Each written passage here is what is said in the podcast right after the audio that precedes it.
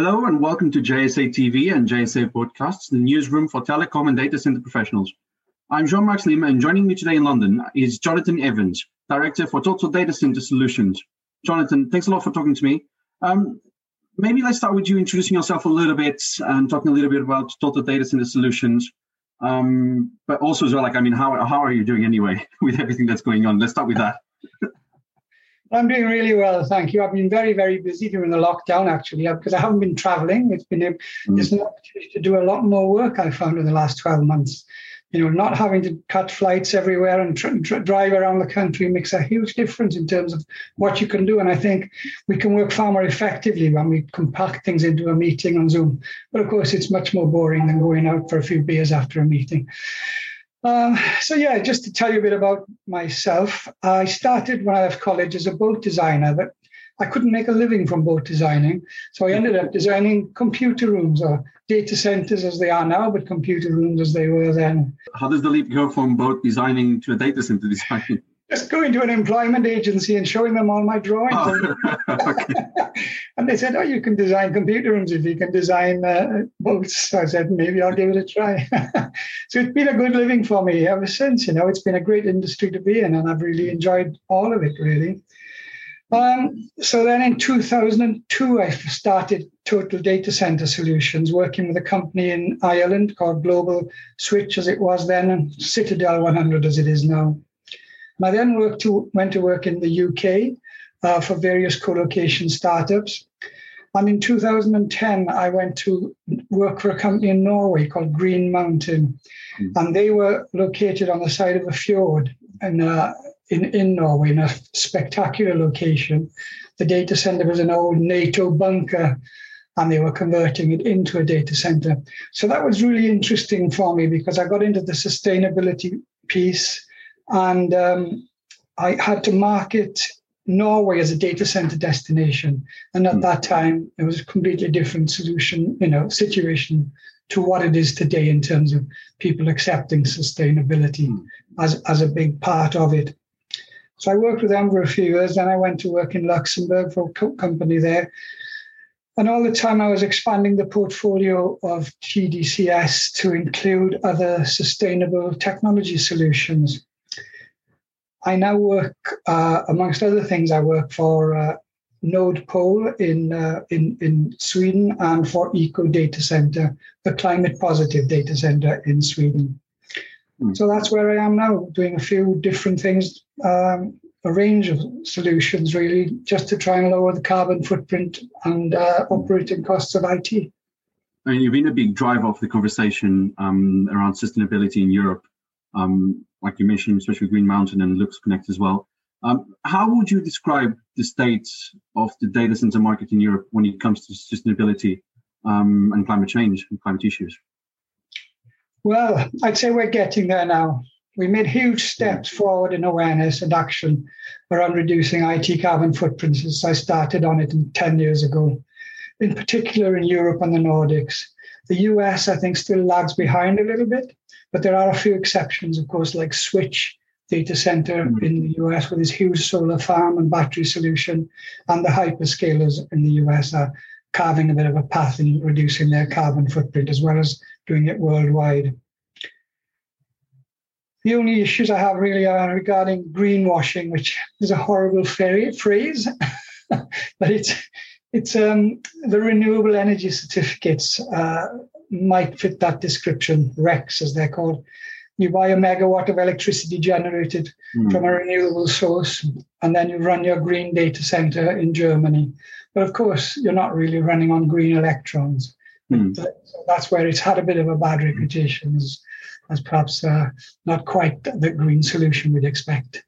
Yeah, well, it's interesting that you pick up on that because some of the conversations I remember having um, in the real world when we were allowed out there um, was there a lot of people talking in the backstage of a lot of the conferences. They were talking about how it has cool to become green. Uh, it has become cool to, to become green, but at the same time, people are really talking about where the green energy is coming from. So they just want a seal of approval that they are green, but they don't really provide information on how green is your green. Uh, and it turns right. out a lot of the times the energy they take from the grid, it's not as green um, as you might portray in your data center. Um, is that still happening a lot today?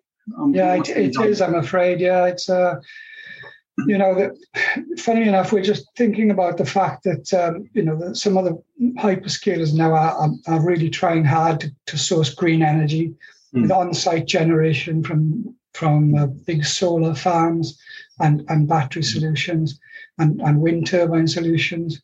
But um, a lot of the big data centers are still being built in, you know, Frankfurt, Amsterdam, London, and Dublin, where they all have power issues, and they're not. None of them are 100% green. Hmm. In fact, they say that there's a 1,200 megawatts of planned data centers to be built in the next three years hmm. in those cities. So, you know, we're still a long way from being a green uh, industry in that respect, you know, and, and there's not much we can do about it when you build a data center in Frankfurt or London. They just aren't running on, on, on green power. Yeah, well, that will start involving um, a lot more parties. Um, a lot more hands will need to come into the game. Um, but I mean, you mentioned a thousand megawatts across those four big markets, um, or five if we include Dublin as well. Um, oh yes, I forgot Dublin. yeah. well, now it has to be the big five. Um, but then, I mean, we also have about another thousands coming between Portugal and Moscow, um, with several other projects in several countries, especially Spain, Poland, Italy. Um, we just had a few acquisitions in Italy as well. Um, I mean, where, where do you see the, the, green data center market going really? Um, and what lessons can colocation providers take away from the hyperscalers? Because they, they have been pioneers with a lot of things that are happening. The Nordics have been huge pioneers as well, especially with um, heat reuse and all this sort of stuff. Um, but what lessons do you think these companies need to to take now um, to put into action? Because this is not something that you think about in five, ten years time. You need to think about it now. Absolutely. I, I think um, one of the big things would be investing on on-site generation. Mm. You know, big like like like Switch did and like we're offering in the UK where you have big solar farms on fields next to it or on waste ground next to a data center, hmm. and then you um, and, and then you have wind turbines as well, and then big battery solutions to store the energy when it's being generated, so that you can run the majority of the time on your green energy with a stable battery supply and only have to top it up with the grid occasionally. And that will give you much better frequency control as well, because the frequency is a big issue in some of these countries now where they're running on some green energy and some uh, gas fired turbines and that type of thing. So the, the, the grid has become a little bit unstable in that respect. So the more they do with on site generation, the better. And of course, they can try and move some of their data centers to the Nordics. Um, at the end of the day, it's much easier to transmit bytes than it is to transmit yeah. kilowatts. You know, and when you transmit kilowatts across across the ocean from Norway to England, you lose the vast majority of the power, you know, in the transmission losses. So it's much better to anything that's not, uh, you know, not sensitive to to latency can be put in, in in the countries where the green generation is is occurring. So that's another lesson I hopefully tell the data center operators to take away with them. You know. Hmm yeah, that's that's definitely interesting because I mean we've had this discussion before, um, where not all the data needs to be as close to you um, as some more important data. So for example, your Facebook data might not be as important having close to you um, as it is to having medical data or autonomous cars data, um, especially yeah. edge. Absolutely, but so you could have the edge data centers around mm. Sweden, and you could have all, all around sorry around Germany and mm. or UK, and you can have all the big data mm. being churned in uh, in Sweden. You know, Eco Data Center uh, took on BMW as a client the other day just for a lot of their number crunching, I guess you'd call it, you know. And obviously, as a consequence, BMW reduced their carbon footprint and they reduced their energy bills. So, mm. so that's got to be the way forward, really. Just have the edge data where it needs to be close to the cities, and then the rest of it can be in big data centers out in remote places like like like like the Swedish countryside mm. or the or the Norwegian fjords. but no, but that, that's interesting. I mean, you mentioned Eco Data Center, um, Eco Data Center as well. Um, I think that's the one that was built with wood. That's right. Yes. Yeah. That's Do you want to talk us through like all the initiatives that you've also been involved? Because you've been quite involved with Eco Data Center. Um, do you want to talk us through the initiatives that are being done? Um, disruptive initiatives like that one, like building a data center out of wood. Um, yes. And I mean, how viable is that to to transport the technology um, into other countries? Well, you know, all of the technologies I'm involved in really, um, they, they can be copied in other countries. A wooden data center, it's not just made of any old wood. It's made of it's made of uh, you know very high, highly compressed wood to the extent that it, mm. it hmm. doesn't burn. It's just the outside of it gets a carbon layer and the inside stru- stays structurally safe. So a wooden data center can be built anywhere, really, like they build airport terminals out of wood now. Mm. Um, and of course, you've got an embedded carbon then in the, the data center from day one because because the, the wood has an embedded carbon in it. And I was told the other day that um, to build the data center for Eco Data Center only took five minutes of growth from the Swedish forests. Now, how the heck they worked that out, I do not know, but that's what they told me. And so that's one of the initiatives. The other thing, of course, when you're building a new green data center is location you have to be able to get rid of the waste heat from the servers. And if you can't do that, you're stuck really. And that's one of the things that most of the data center operators mm-hmm. fall down on. Uh, data centers in remote locations where they can't use the heat for anything else. That's mm-hmm. that's something which is much more difficult to, to, to, to overcome. Obviously, Eco Data Center was put somewhere where they could reuse the heat for a local um, wooden chip manufacturing plant under the local district heating. Mm. So yeah, those are the two takeaways from mm. Eco Data Center. Um, the other things I'm working on are um, the, the, battery storage and the um, and, and, the solar farms, and we're doing that with a new type of business model where there is no capex or opex. You know, hmm. we provide all of the the the the, the, the, the multi megawatt batteries and the solar farms with no capex or opex and sharing the savings in the in the reduced power bill. So and also there's a carbon footprint reduction. That's a nice simple way of reducing your carbon footprint mm. with no cost to you, you know. Mm. The other thing I'm really passionate about at the moment, and I have been for some time, is immersion cooling. I don't know if you've come across that yet, Joe, but I find immersion cooling really, really interesting. It's quite a big one. It's quite interesting to put essentially servers into water, which is not water, but yeah, I mean, essentially, you've got something like a, a chest freezer, which you fill with with a hmm. non-conductive liquid, and then you put mm. the servers into the into the liquid, and it's so effective at taking away heat compared to water.